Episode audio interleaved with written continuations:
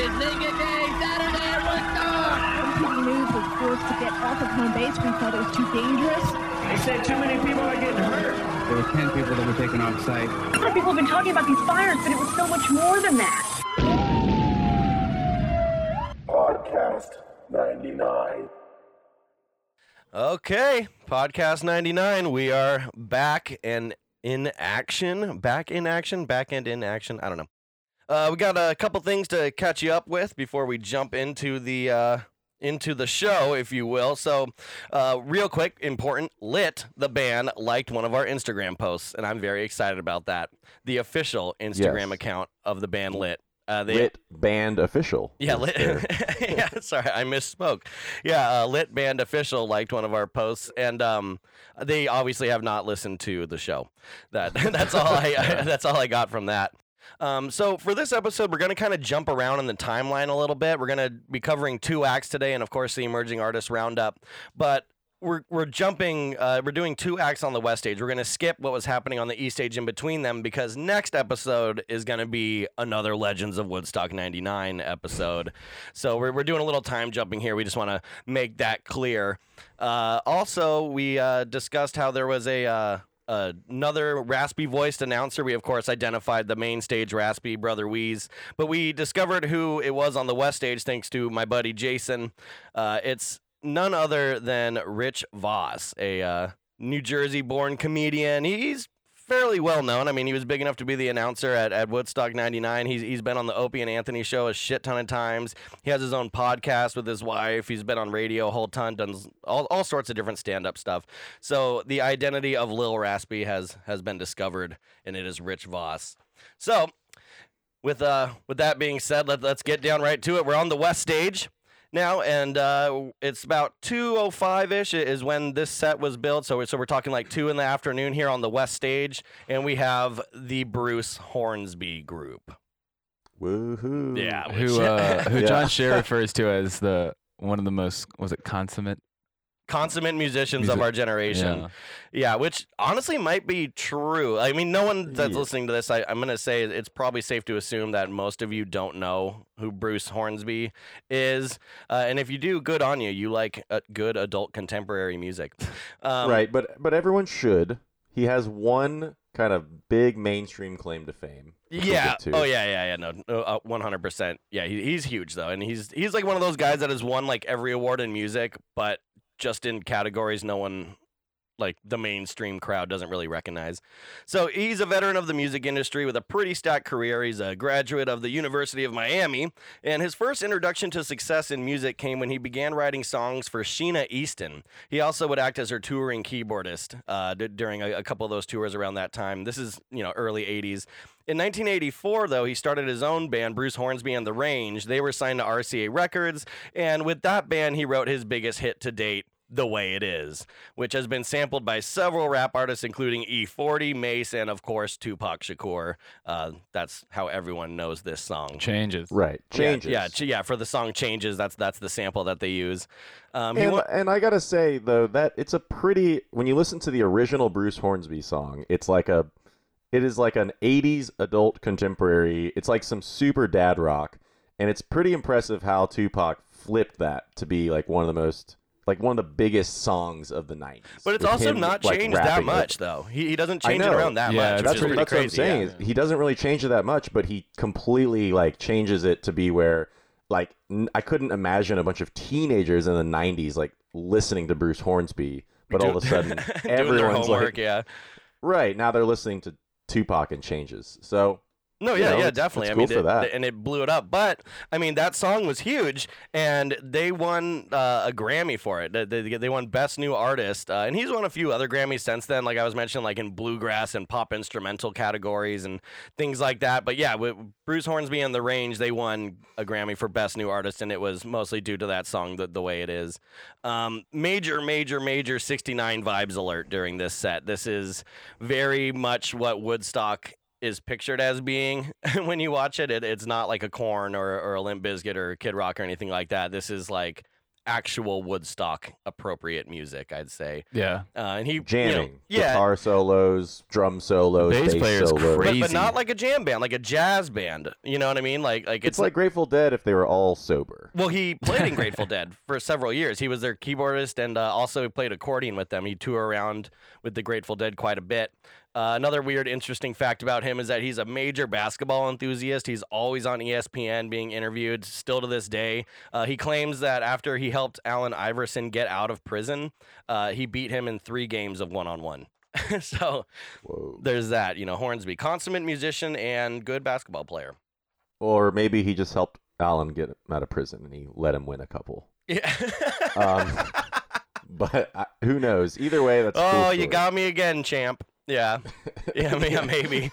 So the set of the set itself, it opens kind of uh, in a unique way because John Scher, the man himself, comes out to personally introduce his friend. So let's take a quick little listen to John Scher's introduction of Hornsby.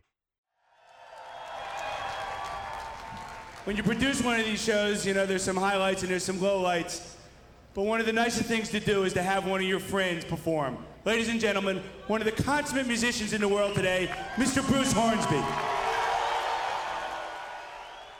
So now Bruce walks out and he's got a camcorder, which a few other bands will have. You know, the the just classic family camera, just filming the memories, getting the crowd and stuff. And then he puts the camera on top of his piano. He's honestly, I think maybe one of the only artists to play that has a real like baby grand piano on stage. Um, maybe I, we haven't gotten there yet, but I think maybe Brian Setzer Orchestra might have a full piano, but that I'm pretty sure that that's it. And there's really no bells and whistles either. It's it's just some pro ass musicians. You know what I mean? Like everyone, no, no one's dressed fancy. Everyone's just ready to fucking play some good music for y'all tonight. You know? Right, right. yeah, Which it- does end up standing out so far with the shit we've been through. Just seeing a bunch of musicians like kind of knowing what they're doing is it's it almost seems it's like whoa, holy shit. But yeah. it's kind of like it's sort of like really high skilled like elevator music. Completely. know? Yeah, no, definitely. It- yeah, it, it's extremely adult contemporary. It's definitely a predecessor to bands like Dave Matthews Band, that kind of like jazz, bluegrass infused like adult music, you know, and he actually played with Dave Matthews and, and, and stuff like that. Definitely inspired uh, a lot of acts like that. Right. Um, in the crowd, they seem really hot and uncomfortable. Uh, they're they're too mellow. No one's moving around. It's two in the afternoon. No shade, of course. It's on the west stage, so it's everyone's just baking watching this, and you can kind of hear some like light booing going on. Maybe out of boredom, maybe just out of frustration at how shitty it is just being there. Uh, by this point, you know. It sounds like it sounds like there was booing al- after almost every single song. Yeah, they were hitting And he- and he Yeah. didn't no matter really how ad- good it is, yeah.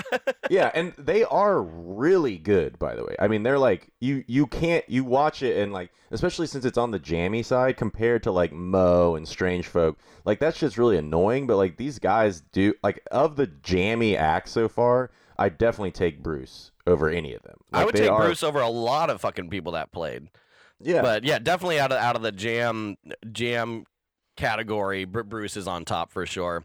Uh, and there's also like a weird like interview with him. I think it's for Much Music, uh, the Canadian MTV kind of thing that they had back then, where um.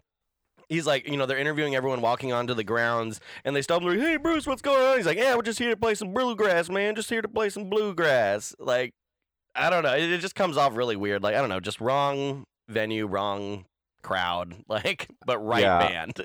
my theory is maybe this was Scher's like favorite artist, and it was kind of like his one. Like he's like, I got to book Korn, I got to book. I got to book. He's like, well, I'm booking Bruce Hornsby. Damn it! Like, Yeah, you can't say be on shit this about it. Yeah, And then they're like, "Well, we used all, all of our budget on Metallica." He's like, "Well, fuck it, cut the water budget, cut the toilets. I want Hornsby." Yeah. and then he comes out and fucking kisses his ass before he, he brings him out there. Uh, there's also what we're gonna like refer to as like casual titties. Um, th- there's a bunch of different categories of, of these Woodstock '99 bare breasts that, that get exposed. And again, we use the word titties so much on this show because that's what that's what that's the word they were using back then. You know what I mean? Like, and that's the only way to describe it because like they're not being presented like breasts. These are titties. Yeah. And like when I say casual, I mean like no one's paying attention to them. No one's trying to grab at them. They're not being like crowd surfed and groped. They're literally just like hanging out, like going through their backpack Hang- with their boobs hanging out. out. Yeah, just just hanging out. So that that's casual titties, and you're gonna see a lot of that when you watch the Bruce Hornsby set. It's mostly like the older women. They're just like, oh yeah, like I'll get free now. This seems like a safe time to take my top off. So lot lots of lots of casual titties. Uh, he mentions having played Woodstock '94 r- really quick. So Scher's just been pushing this Hornsby thing on the Woodstock crowd for a long time. Uh, and he, you know, he delivers a completely true virtuoso performance. You know what I mean? Like a mm-hmm. Liberace level of piano shredding Yeah, the he's whole time. insane. Yeah, Yeah, he's a he's a tinkler. He he he is playing those keys. He's really good. Tickling that ivory. well, and everyone in the band seems to be kind of doing that. Like he'll throw it off to the bassist, and the bassist just melts your fucking face. Yeah, And- the bass player is ridiculous. Yeah, I I can't tell if this was this is one of those things that jazz people do where they'll like play, you know, half of a second of a song, and I it, this might be a '69 tribute where I, I thought for a second the bass player was playing a Jimi Hendrix song, um, that he but He played like every note on earth. tell. Like, he Right, probably- yeah. you know what I mean? He probably played a little bit of like most songs during his little Yeah. solo because he was just shredding it so fucking hard. Uh, yeah. About halfway into the set, that he announces that he's going to play the song, you know, the way it is, and he kind of gives a nod to Tupac. And this is like really the only time where the crowd seems excited for something that they're about to do. Um, he, he mentions it. Well, we'll just listen to that really quick. Uh, him announcing this song and his little nod. I always want to play this song at a big event like this. I like to play a song for you by uh, the late wonderful rap artist, a song by uh, Mr. Tupac Shakur.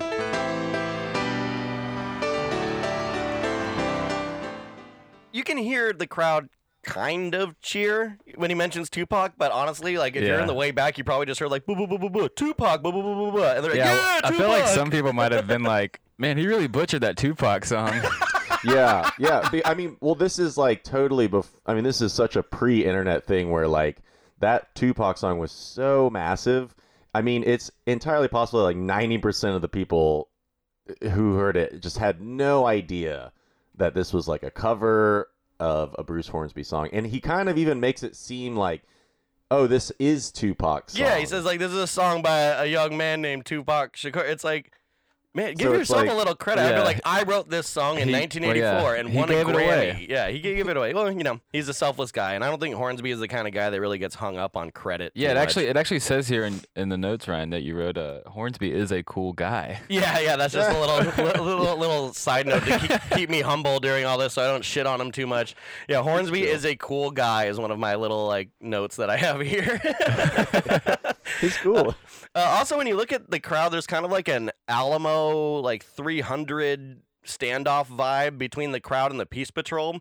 Like, because even though everyone's really mellow and the Peace Patrol's not having to do anything, you can just tell the storm is brewing. It's the calm before the storm. Like, when when everyone's going crazy, like during Korn or something like that, you can't really like. It just seems chaos the entire time between Peace Patrol and the crowd. When you can just see everyone standing in front of each other, like like a line of maybe 12 peace patrol guys and then 100,000 people and they're just standing there you can really tell like how deep a shit that they're actually in. Yeah, you know what i mean? But uh, also the, the peace patrol guys really like bruce hornsby. They're like all nodding their head. They're like oh fuck yeah man. Like they're older though than, than a lot of the kids in the crowd so they, they probably grew up with the range version not the tupac version.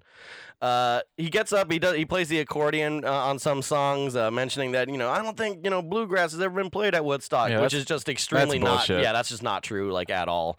The first woodstock is like almost all bluegrass like with like you know what i mean it's like and there's bluegrass that happened the day before at woodstock 99 there's going to be more bluegrass that happens later that day there's a lot of bluegrass Just but just let him have the blues. yeah. There must have been a lot of miscommunication at Woodstock I know '99. Hornsby is a cool guy. He's a cool guy. I'm not gonna. Oh, and then I have this other stupid note here. It says they should change bluegrass to smoke grass.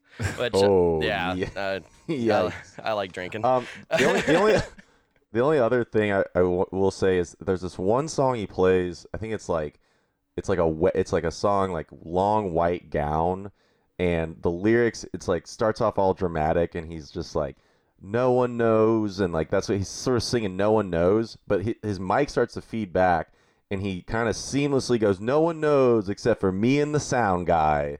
And uh, it's Oh. a slick little like Dude, he's get your shit together. But he's cool, and he also that does make me realize that like or he he has one of the best sounding sets off the gate. That is true. Yeah. There really is like one or two moments of feedback, but they just immediately completely sound. There's no like bass flubs like No, Bush or like that no is true, crazy yeah. shit. He's up there with Korn in terms of just just immediately Yeah, just amazing sound the presenting whole it way through. the whole t- way through. So and But also that could also be a testament to just the musicians themselves.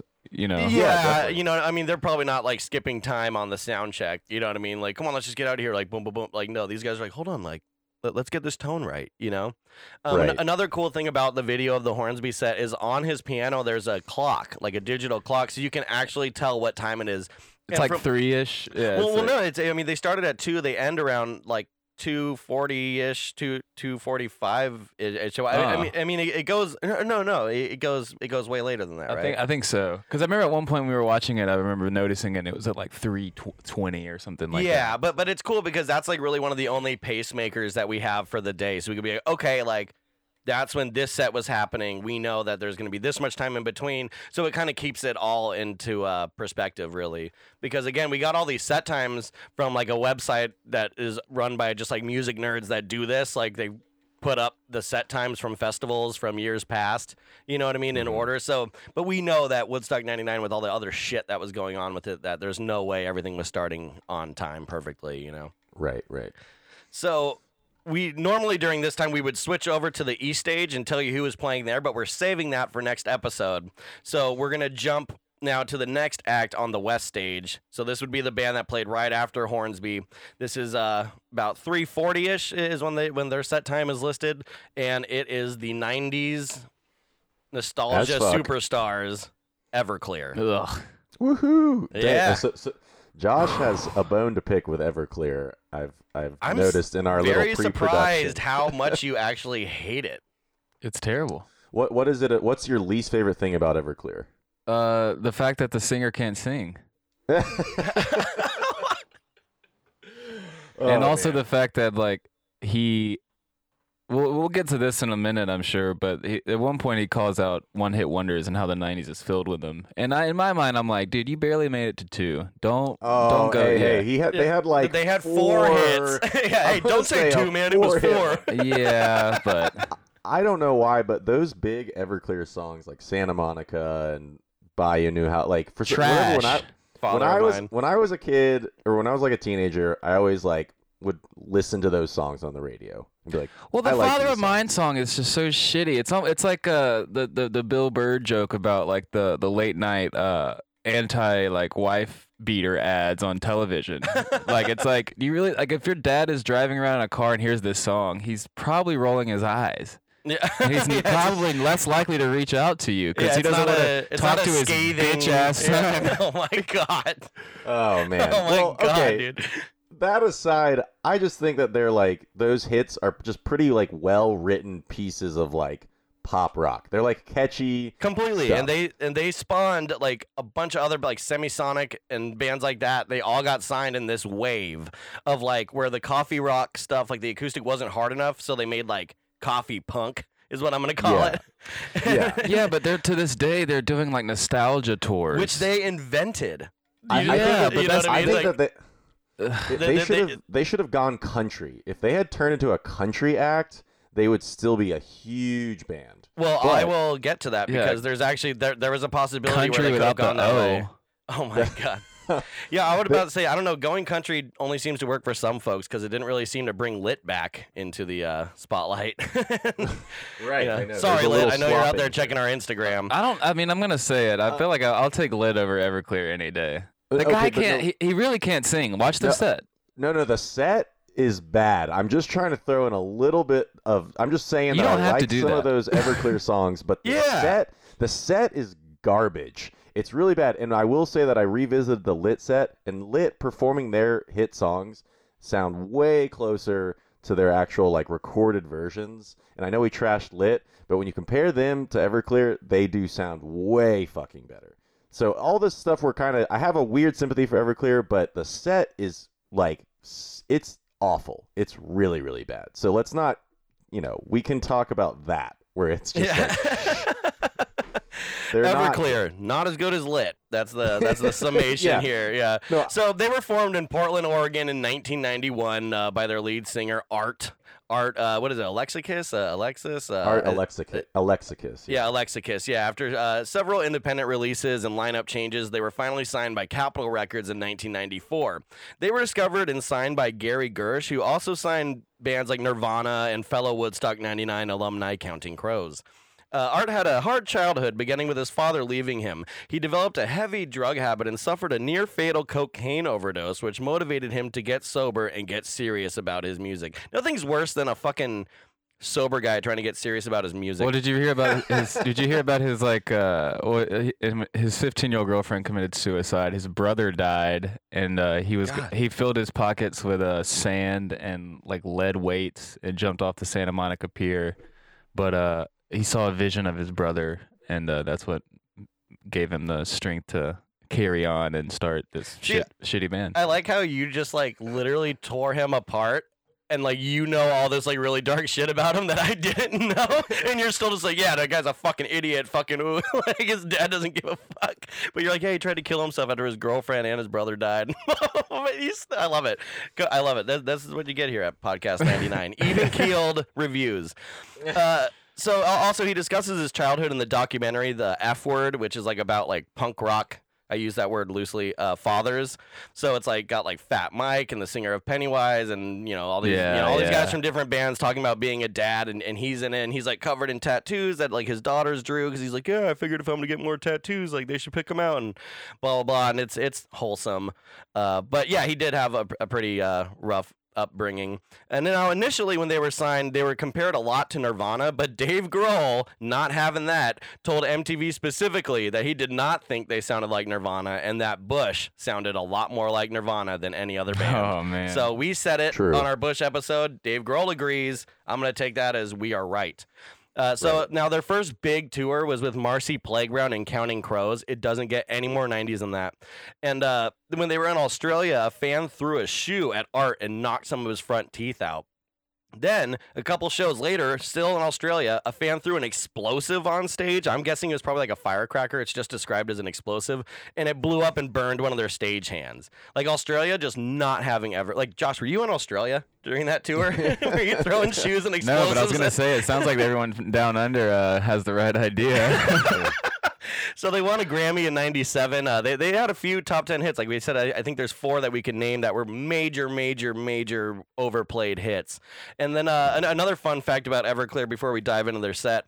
Uh, a couple years ago, a woman at an Everclear concert was injured when two pro football players stage dove and injured her by landing on top of her. She tried to sue Everclear, saying that they like incited it, and she lost. But uh, yeah, she Damn. Everclear was almost sued because of stage diving. Their shows get fucking rowdy. Apparently, That's like there's the, a- uh, the the Fishbone, right? Yeah. Didn't Fishbone get sued for I don't they, know. like br- God. someone stage dove at a Fishbone show and like someone like had to get neck surgery or some crazy shit. Why is a pro football player stage diving? Because Yeah. they're probably What do they think that there's a And bunch of a other pro couple. football players in the A couple of them.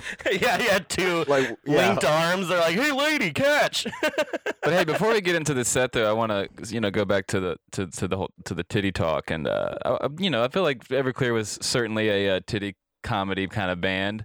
At this Yeah. at this point uh, in their career, uh, this is around this time that the movie uh, Detroit Rock City came out, and uh, they they covered uh, "The Boys Are Back in Town" for that soundtrack. And if uh, I, rem- I actually owned that VHS when I was a kid, and uh, after the credits, if you stick around, you can see the music video for their cover of "The Boys Are Back in Town." Whoa, because they play that during their They do set. play it. Yeah, yeah, they play it during their set. I didn't know that it was in that movie. Wow. really bad. Yeah. Really bad cover. All right, so But they got Gene Simmons in their music video.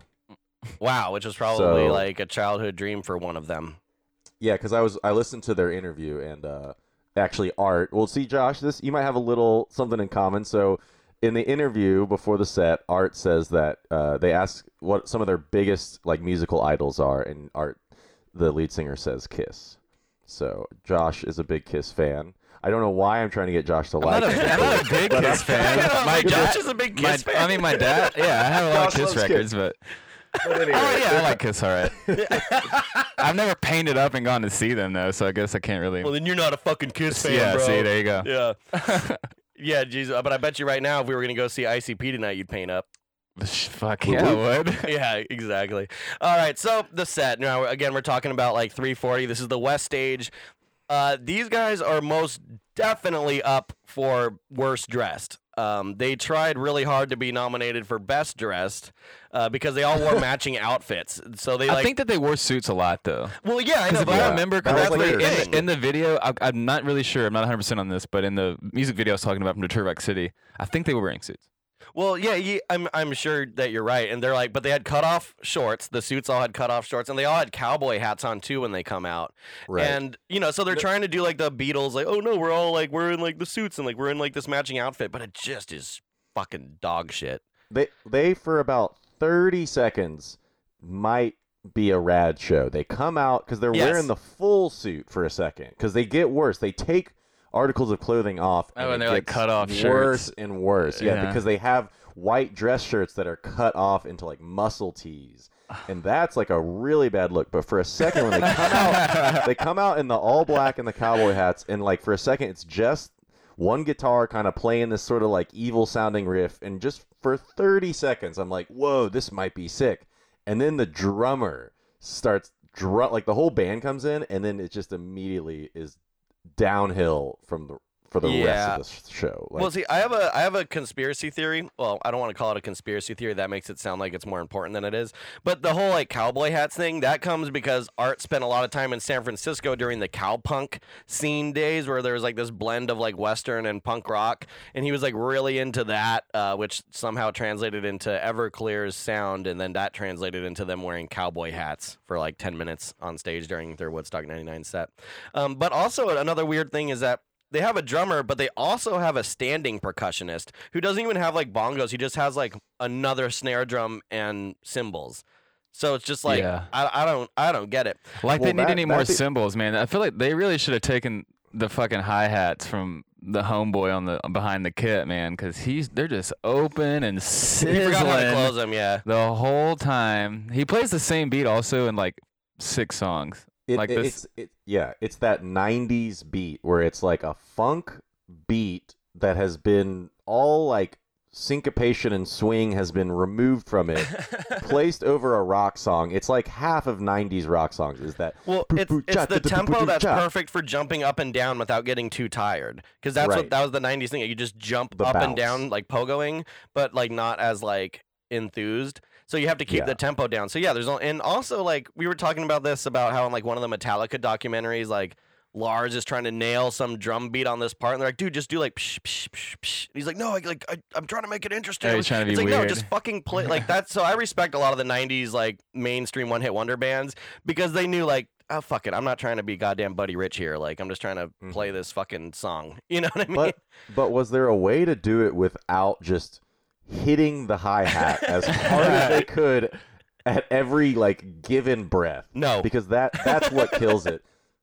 It's Absolutely bad. not. And the drummer also comes out with a camcorder. So this is two camcorders on the same stage, held by uh, uh, someone that's performing like within an hour of each other. I wonder if it was the same camcorder. Like they just trade off. I, I don't know. like maybe- it was just there, you know. Yeah, maybe I- they were trying to make like a, a Woodstock like band documentary or something that they scrapped. That would be fucking amazing, dude. There's also uh, I have written here. There's a bucket of beer on stage, which is pretty cool. Yeah. Um, they, they They're playing. playing Mesa Boogie amps, so yeah. I just noticed that. so they're doing they're doing their their big intro that that Parks was talking about, and uh, in like classic uh, punk style, Art counts it in for the crowd. One, two, fuck yeah! Fuck you, indeed. That classic uh, one two fuck you, man. It doesn't uh, it never gets old, especially when you're watching Everclear. Uh, and the Gets crowd, old fast. Yeah, yeah, yeah, yeah. Well, you just do it once, you know. but the the crowd appears to be pretty stoked. Uh, the the singer's giving off that like sober guy vibe, where you're like, oh, like you probably fuck like a lot to replace what drugs used to give you. Like I don't know. I, I- I don't. I don't get a sex vibe. I'm just getting like he's just screaming. He's just saying the word "fuck," and that's well, replacing. no, I, I don't get from from not from the fuck, just like the way he looks. Like I'm just like, oh yeah, like you're Yeah. sober, but like I know you have some kind of fucked up hang up, like still. He's definitely like that. He does that. O- like he's like an over cursor. You know, An overcurser. you know, I mean, which is me hard and to Parks beat. have talked about that. Like the, the guys in like on stage that just like over like they swear way more than they should. Right, Well, like so Kid Rock w- just played, and like we by no means do we think he was over cursing. But he just this says, guy's over but it's like he doesn't say any other word except for fuck. It seems like. Yeah, he like he loves it. Uh, and and like the style of the mosh pit, which there is a mosh pit pretty much the entire set. It's very safe though. Like it's very like like a kid's first pit. Like when everyone's like, oh, like a kid's in here. like he's like like let's like tone it down, guys. Like that's kind of what it's like. But another weird thing is there's a guy sitting behind the guitar amps in a folding chair playing air drums the whole time. I don't know if you guys noticed that. No, I did. I didn't. Maybe that's didn't for like notice the, the deaf people in the crowd. that. Miming. Have you ever seen those people that I think he's like a yeah, no no I think he's like a conductor for the drummer like he like the drummer's watching him like oh okay like Yeah. hi hat One, hi two, hat hi hat three. well, well, he keeps saying one, two, fuck you, so I keep losing count. yeah fuck yeah where's a three four Well, but they- uh geez, and w- even with the auxiliary drummer, they they still need a, a, a third base coach to, and they're and, and that's still not helping because because the problem the problem is is that what they're doing to their songs that sound pretty decent recorded is that he's doing that thing. Not only is the drummer hitting the cymbal way too much, but he's playing the songs way too fast. Which like I don't know if maybe only the singer is sober and the drummer like they give all the drugs to him because he's doing the cocaine drummer thing. Like, No, you know Dewey Cox, dude. If you look at that guy, that guy, some that guy's shitty like coke, a, that guy's a doughy baby face high schooler looking motherfucker. yeah, well, look man. at me I mean he's just he's just play, he's just playing the songs too fast. dude okay well you know you, okay so Josh just mentioned the over cussing which I'm like we're gonna be using that a lot I feel like there's some other over cussers for sure uh, but he- here's a perfect example of that he, they just finished that like first song that intro thing and, and check this out Fucking Woodstock, are you having a good time? literally just fuck you woodstock. Like what? Like chill out on the fucking on the fucking chill out on the fucks you know what i mean? But uh he- he's he, he- he's still trying to ramp everyone up and, and trying to get that punk energy that san francisco cow punk energy. Santa Monica vibe. yeah santa monica Yeah. vibe. You can't stop this guy is is a fucking tank of cuss words, but just one cuss word, and you can see the Peace Patrol trying to get people to like clap along, like like because you know one thing that happens throughout this entire set is like you know the words or like clap along or like let me hear you, you know all that crowd participation shit. Every single song he does that, and the Peace Patrol's like in on it, like hype men.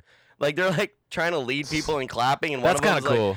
well, yeah, you know they're having a good time. you Yeah. know, and then Yeah, they- that's they, good they to just see. Don't, they just don't know. Like maybe they're like, well, we made it through the first day. Like this is gonna be pretty cool, actually. Like Smooth sailing from here. Oh yeah, I mean, what, at- what at- act are you working next? Limp Bizkit. Oh, that should be fun. yeah, at this point, just some some plastic bottles raining on the stage is the worst we've had for Saturday. So Yeah, they're they're they're, they're doing pretty good so far. Um, but like right after that that particular song, the like jumbotron camera swings behind the drummer, so you can see like his drum set. The, aux- he- the auxiliary drummer. Ri- yeah, yeah. and he starts writing on his drum heads It like actually, little messages. yeah, it says it actually says uh hi beautiful. yeah, yeah. But and, and then one it says like lo- like heart Bubba. So Yeah. I don't know if that's like a particular Hi, beautiful. Maybe- shout out to someone, but yeah, one Late- drum. maybe a girlfriend. Uh, Yeah, who knows? Little maybe, sister. maybe he's Bubba. But like I thought that that was like kind of a fun little Easter egg, you know, writing on your Yeah. drum head, so there's like a little message out there, you know. And can we can we al- can also say that having the standing uh, unnecessary auxiliary percussion drummer did become a very big trend in bands about 10 years ago. So Yeah, like Arcade Fire, I think the entire band are stand-up drummers. right. So like hey, maybe they were a little ahead of their time with Well, the Offspring had one completely- too, dude. Yeah. They did. That, well, that guy was doing a lot though. But like talking bands like Talking Heads and other people did that shit. Well, yeah, the bands that actually well, yeah, used Talking and Heads, if you utilized have- percussion, you but have we're a- talking about if you have like a Everclear. bongo player just like ripping it up, you're like, man, that bongo player's sick. But like when you have a guy that's just essentially has a drum kit without a kick drum and Yeah, he's just that's. That's playing basically it, along yeah. to the same beat Yeah. as the drummer. That's only just okay making in more Wire Hey, man, cymbal sounds. Butt, Butthole Surfers had two uh two two Again, drummers. all these bands that have like way more artistic credo than fucking Yeah. Everclear. You know what I mean? Like they're actually Yeah. like using them. Like this guy is literally playing the same beat as the drummer, just like minus a, a bass drum. Like it's Yeah. he should have just been playing like an anti hi hat, like whatever would like tone down the other guy's hi hat. That's what he should have been playing.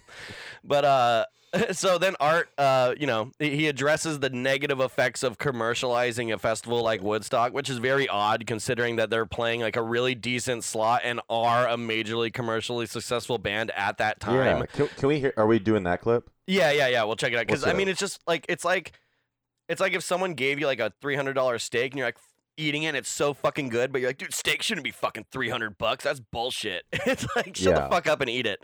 All right, Right. yeah, yeah. Let's listen to that real quick. Let's have a big fuck you to the people who are trying to make this a commercial venture. Fuck yeah! On three. One, two, three.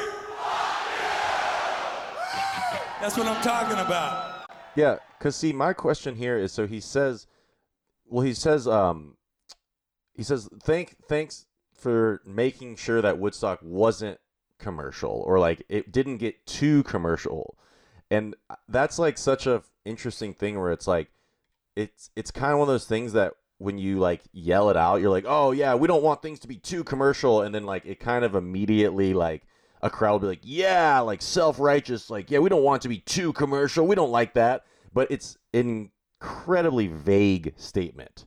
Like, what does that mean? And and at what point? Yeah, like we shouldn't be Wood- getting paid for this. Like, what do you? Yeah. What, do you what do you want? How and how? What made? At what was the limit that Woodstock became not too commercial? Like there, it's just like one of those things you say and you're gonna get a lot of cheers for without it having to make any sense whatsoever. No, completely. And then uh, so then he goes on to play like an acoustic song where everyone kind of sings, and the drummer, the one behind the kit, gets up with the camcorder and he's smoking a cigarette, and he's like walking around getting like selfies with the band and filming the crowd while smoking. And yeah, and he's throughout not he's not drumming, so this is my favorite part of the set so far. is when he's not the one time he's not banging an open hi hat is when he's literally standing like 20 feet away from the drum set, and he's like probably Yeah. itching to get back to it. You know what I mean? Like he can't wait. But uh, also, you know, d- throughout their entire set, when it shows the crowd, there is a lot of uh, what we're gonna call shoulder titties, and these are these are you know bare-breasted women on the shoulders of someone else. So we call that shoulder titties because you see that a lot, but it's more during some bands than others. Everclear, tons of shoulder titties. Sounds like a body mod. Yeah. dude, you see that chick? Dude, she just had shoulder titties installed. Uh, so Installed. like it's a car. That's what you would do with a shoulder titty. You would install it. Uh, so then uh, during his uh, his his banter during a next song, he makes a really kind of like ominous statement about the state of the music industry and, and the 90s and the bands that were getting signed.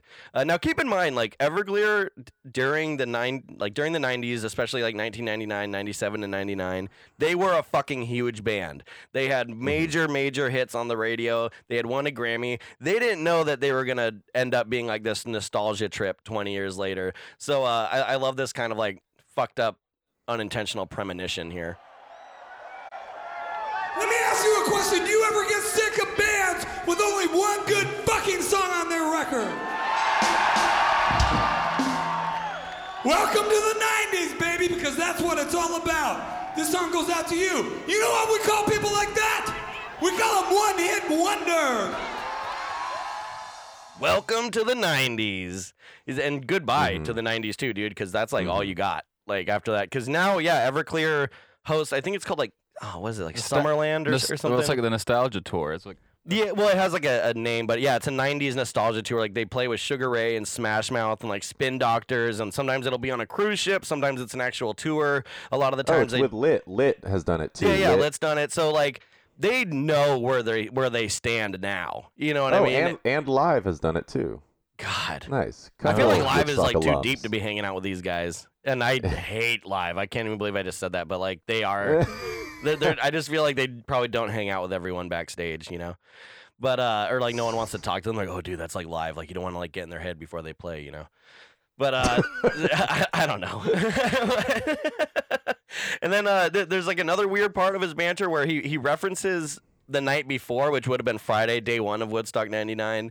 And it just makes you wonder what the fuck went down because there's really no explanation. It's kind of just like, hey, I'm like still mad about this thing. I'm going to get all these people to be mad about it. Like, we- we've all played shows. You guys. Yeah, he's eh, such a bitch ass. That's what I'm well, saying. Have you guys ever like had that where like something fucked up happens to you at like a venue, so like you try and get the crowd in on your anger? Oh, Parks. Yeah, I, done- dude, I've done, I've done that. Yeah, you know what I mean? Like where it's Star like bar. it, it- it's like you're just being a, like, like they're really you're just being like a, a prick. You know what I mean? It's like like the crowd like they don't want to hear you play your songs. Like they Yeah. don't want to. All right, maybe I'm the bitch ass. Cause I- I've been a bitch ass too, Yeah. dude. Fucking, I, I played a, a show and it was it wasn't it was 21 and up, and all my friends at the time I was like 18, but we were able to get in because we were playing. But all my friends that bought tickets couldn't get in, so I fucking threw glasses at the bar and shit. I was a kid. I could have been killed. I was trying to I was trying to get the crowd to to do a fuck that guy chant, and no one was in on it. Okay, so that's a perfect example of this. Yeah. So, so let- Same let's, listen thing, to, yeah. let's listen to what our art says about the night before.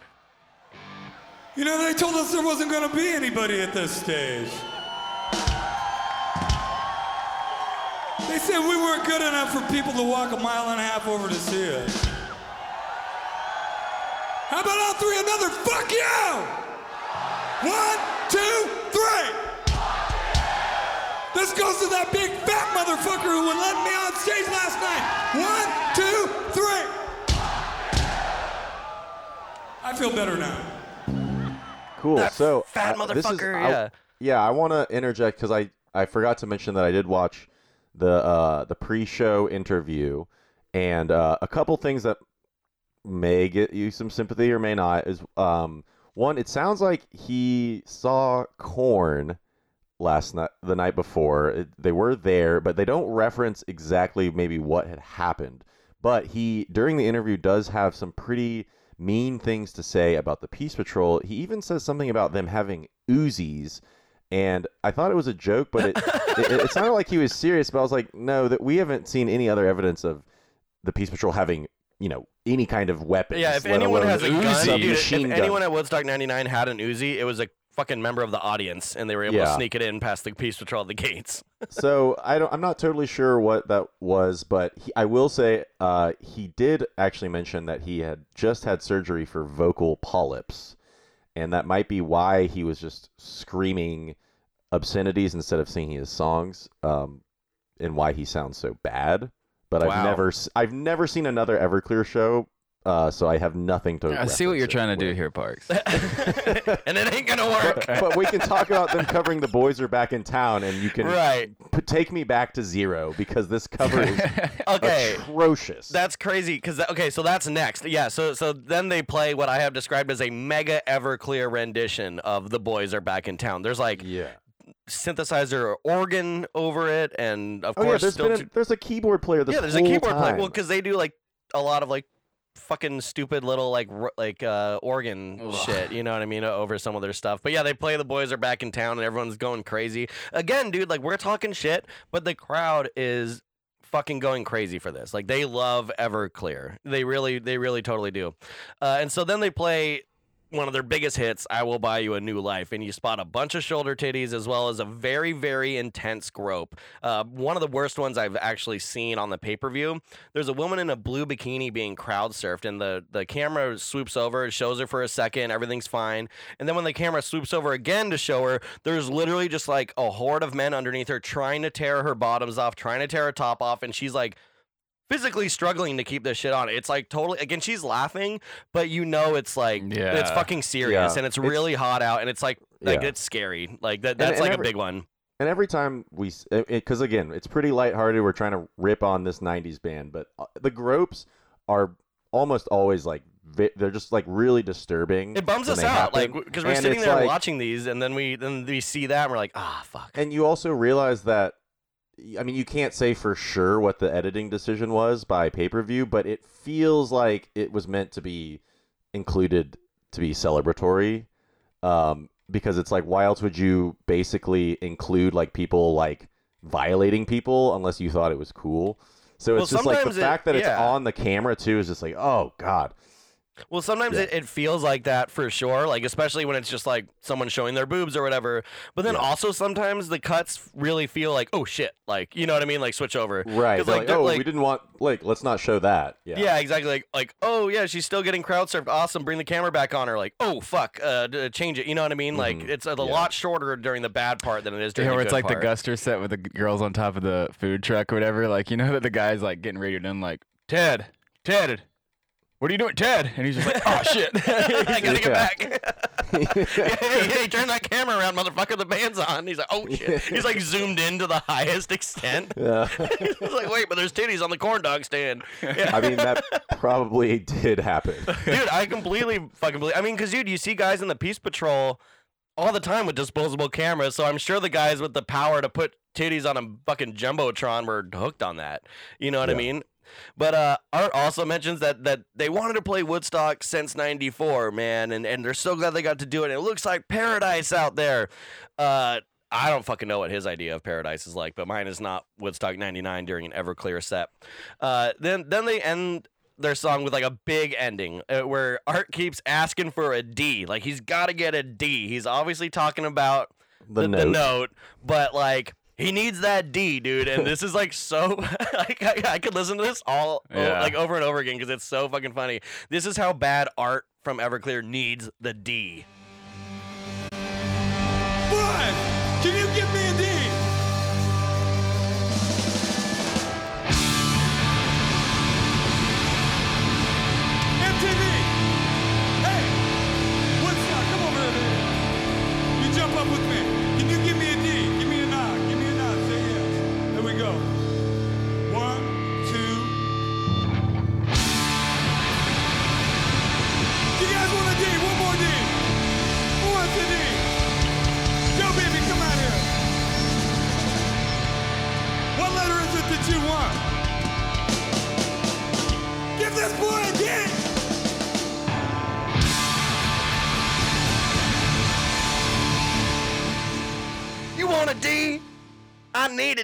I need the D, dude. It, I could again all day. It's just so funny to me. I don't know. I know it's like a kid thing. Like, like I know it's like super immature, but like that shit's fucking hilarious, dude. So then they play another one of their huge hits, "Father of Mine," which uh, includes the interesting lyric, "Wasn't easy for me to be a scared white boy in a black neighborhood." Okay, see, I'm glad I'm glad you brought this up because I, I was I was gonna I was gonna talk about this too. So okay, again, he's blaming his dad. He's like, "Thanks a lot, Dad. Like I had to be around a bunch of black people." Oh god, dude, you are fucking painting him to be the worst guy Oh, ever. What else is he saying? My dad left me, and now I gotta fucking deal with people that aren't like me. No, I'm, uh, you know, I, I don't know. You know, I'll, you know what, white like boy. it's okay to like okay, maybe he can think that, but like that's you're, that's in a pop song. Dude, Jeffrey Dahmer Yeah. was a scared white boy in a black Is- neighborhood, and he did just fine. Well, he wasn't scared, but um, Yeah, I think I think it's safe to say that the '90s there was a lot of blaming songs. If it wasn't your family Yeah. members, you know, you had that like I know that the Gen sta- X, you know, dude. That, that Staind song was like a big blaming song. Which one? just- what was the one? Didn't Gosh, I- Inside, I can't well, remember. Limp Bizkit. Limp Bizkit has tons of Limp- blaming. Limp Oh, Bizkit God, has yeah. So many songs just blaming the other person for their misfortune, and I, I mean, I can't say for certain, but it just, it, I, maybe just because of my generation, it's just like there seems to be so many of those. You don't And hear so- Kid Rock saying that shit. Yeah, he says he has other choice uh, words to say.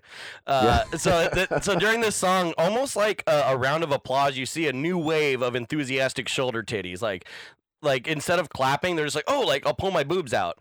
Like, and that, like, so you really see it spread. You're like, oh shit, there's like a lot of boobs being shown for this Everclear song. Okay, so I'm gonna go.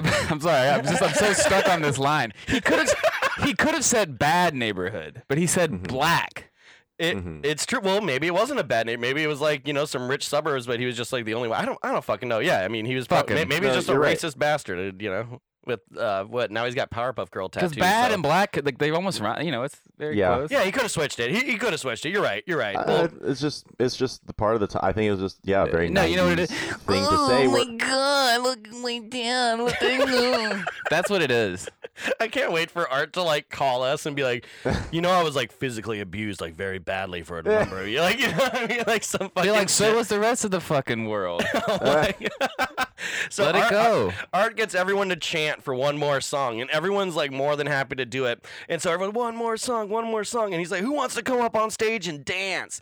And they bring up a ton of people on stage, like a whole lot, mostly yeah, like mostly 20 women or something. I mean, well, they do it in waves. So like the first group is like 20, then they bring another group on, and then Peace Patrol is like kind of losing their minds, but it's the music is so mellow that they're not really having to do crowd control. So now they're just worried about the stage, and uh, they, they bring them on stage, and it's again, it's mostly women. A lot of them are just wearing, you know, like their bras or or a bikini, like kind of scantily clad. Did you- one woman though, Yeah, dude, the, with the jeans and the sh- dude, Yeah. she has she has okay. There's she one looks woman. like the, the, the kid from uh, Dazed and Confused, like the main character. Like Yes. she looks yes. like that kid. Yes, dude. And yeah, like t-shirt, jeans, baggy jeans. Her hair is like kind of long, a little greasy, and she has this terrified blank look on her face. That's not like, oh my god, like I'm so nervous to be in front of this many people on stage with this band I like. No, she's nervous like.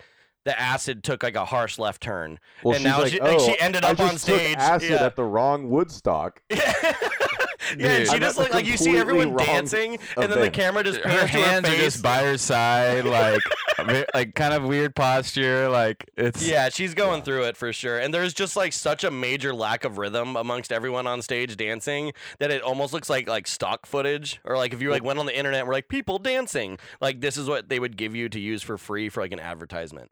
Like that's how Yeah. l- little they're able to dance. And there's also a mud Nazi on stage. We haven't heard, talked about the mud people in a while, the mud Nazis, but one of them managed to get on stage and he's got red hair dye that's like melted off that's like stained his entire face.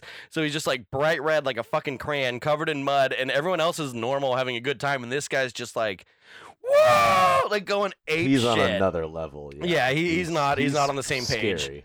Hi- Him and the acid girl should get together, uh, and then so during that time, there's a ton of on-stage titties. Like every time the camera like goes in and like focuses on a girl, they flash. And I'm gonna say that they win most on-stage titties, even more so than ICP, who we had only seen this. You know, be, like that's the only set that we've seen this before. You know what I mean? Uh, the only bands to Yeah. bring people on stage was ICP and Everclear thus far, and I mean they just really pull them out for Everclear. It's it's really crazy. uh, and then the stand up, just to show you how pointless it is to have that fucking extra stand up drummer, uh, they let like a preteen kid like bang on him. Do the same thing that he was doing. Yeah. Yeah, yeah. Like, there's like, here, you're like, go for it. And then uh, Yeah. the Peace Patrol comes on stage and wrangles everyone off, and and that's It's- I Everclear. mean, it's Thank honestly God, sort thank of God, s- dude. the end of it is like sort of kind of entertain. It's like it's kind of a a 69 or a, it's like a it's like a moment. It- I it's, it's got some 69 vibes for sure. But- I'll, I'll but- give him that. but Everclear is like just one of those post grunge bands that I mean, for the most part, it's just it was a I don't know. I was watching the set and I get to the end of this, I'm like, oh look, it's kind of fun that they're like on stage, and I'm like, this is what this podcast has done to me. Like this is how it's warped my brain. Where like there's really nothing that there's nothing good about this set that I'm like. Oh, like a bunch of like morons get on stage and like that's kind of nice. And it's Well, just yeah, like if you had to eat my a piece of poop, standards have yeah my standards day. have lowered so much Yeah. I'm telling you, if you had to eat a piece of poop every fucking day by like the 300th day, you'd be like, oh, that's a pretty good piece of poop. You know what I mean? Like, It's better than the one last week. yeah, it was like better than last week's Right. shit, you know? The only other thing i can say is the bass player kind of looks like justin long He does, yeah. uh, the guitar player has some of the craziest most terrible sideburns there are and then the lead singer has like the most like getty image generic tribal tat oh yeah, on he does, left. yeah, Like, he it does. looks definitely like what does, you would yeah. get yeah I think they're covered up now because in, that documentary, the F word, when he's talking, he's, he's he's fucking covered now. Like in '99, he had a few tattoos. Now he's like full sleeved out, and like those aren't really anywhere to be seen from what I remember. So. This brings us to the emerging artist roundup. Again, during all these main stages, there's always that side stage in the hangar, almost a mile and a half away from all the other shit with bands playing. So uh, we're gonna cover the three bands that are playing during this slot. Again, keep in mind that we skipped over the the main stage band during this moment in time because that's gonna be next episode, which is a legend. So we have American Pearl. So their set times like right around when like when Bruce Hornsby was starting. So you're talking like two o'clock ish. Uh, rock band from Los Angeles. They were formed out of a really fucking depressing and forgettable mid '90s Sunset Strip scene when like grunge had taken over, killed hair metal. Hair metal still kind of had like a little home on the Sunset Strip in LA because that's like kind of where it started. But it was just like no one's getting. Like Buckcherry and shit like kind of grew like that sound kind of grew out of that mm. that that whole scene. Like people just trying to keep kicking it around. Uh, they were formed in '97. They were signed to Wind Up Records in '99. Uh, they opened for bands like Buckcherry, of course, The Cult, Creed, and Kiss. Uh, another Kiss little reference here. We're gonna hear about Kiss quite a bit. Uh, in 2000, they released their first album, which was produced by Steve Jones of the Sex Pistols and Jonesy's Jukebox. For those of you in LA listening to the radio, uh, they disbanded though in 2002, and their music can be heard in such classic films as Scream 3. Dragon Ball Z Slug Lord and Dragon Ball Z Cooler's Revenge. Cooler's Revenge. Yeah. I don't know why the Dragon Ball Z people are like, dude, American Pearl, great American rock and roll. And, Like, I don't know. But yeah, their sound is like it's it's like a Buckcherry, but not so kind of 80s metally like a little more like there's some 90s guitar tones Just in there more some like, like a little a little new metally but like not enough to just claim new metal uh then after that, we got Full Devil Jacket. Now, this is an interesting one because it's the only emerging artist to have a complete video of their set online. Um, uh, we're again, we're not sure if the emerging artist sets were put out onto pay per view or if they were just recorded at the same time they were being projected onto the jumbotrons. But the full half hour set is is up on YouTube. Uh, they were formed in Jackson, Tennessee. Their original name was Voodoo Hippies, and after a lineup and name change, they were signed to fucking Def Jam Records, which is like crazy.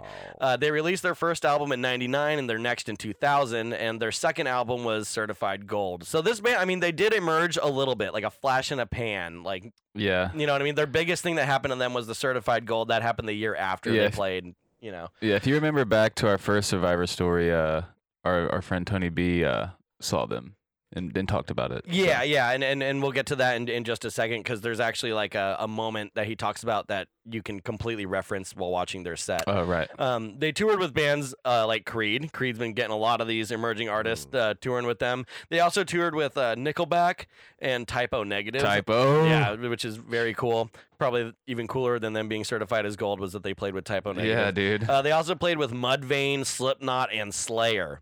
Um, and while on tour with Creed, their singer Josh Brown suffered a drug overdose, not sure what drug, and he quit the band. Uh, now he's the singer of a Christian metal band called Day of Fire. Let's uh let's play this clip real quick though. Uh, uh, The the Christian. Okay, yeah, okay. It is it is funny that like while on tour with Creed, first of all, like, fuck, man, like how crazy was like Creed, like be, backstage, like to be the opening band and do enough drugs to have a drug overdose. Well, know. dude, uh, uh, there was a video that surfaced, but it, it's they kind of pulled a lot of the footage of it. But there was clips of uh, Scott Stapp and Kid Rock like fucking groupies backstage, and there's a part Oh, there's, a, there's a part yeah, where yeah. Scott Stapp is like, uh, "Oh, it's great to be the king." so they were wild. We're, we're gonna find that uh, when we get to Creed. I promise you, we will try our best to find that sound clip. Uh, but we're far off from from Creed. So yeah, it's so the singer of Full Devil Jacket plays in a Christian metal band now, which is interesting because during their set on the emerging artist stage at Woodstock '99, he makes a very kind of like not Christian statement. So let, let's check that out really quick. Everything they ever told you, taught you, and sold you was a fucking lie. So fuck the government, fuck religion, and fuck the rest of the world. And let me again, that's like just a very 90s thing. Like, fuck the government, fuck religion, fuck, fuck, you know, fuck. I think he's overcussing. Uh, I, am going to say he's an overcusser for, for sure. And their set is actually pretty mellow. Uh, they they sound like a heavier version of Creed. It, it is in the new metal family, but there's no rapping to it. It's just like this kind of new heavy style of music. And and the footage actually gives you a really great look at what the emerging artist stage actually looked like because it is a huge huge stage and there is a lot of people there. Even though it's the emerging artist stage in a hangar way far away from the main action it is fucking packed. Like there are thousands of people in there and they seem to be enjoying it you know what i mean? Like everyone cheers and uh at one point the the singer asked, "Hey, who wants some CDs? You know, check out fulldeviljacket.com." Like they're probably really hyped on getting a website and having CDs.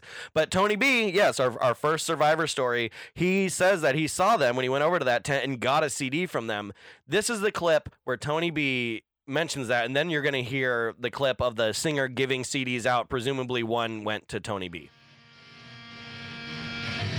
Who wants some CDs? I want some CDs. I have a CD, everybody. Anybody over here want one? Hey, y'all check out FullDevilJacket.com. Sign your name up, you get a free CD. Find out where all our shows are. We got an album coming out on uh, Mercury Outlet downtown. Coming out in January. We got an EP coming out in October.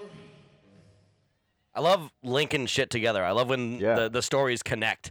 You know, what I mean? like research. like Pony, like when, when she talked about her sign, and then we heard the clip. Like this is that for, for the emerging artist stage.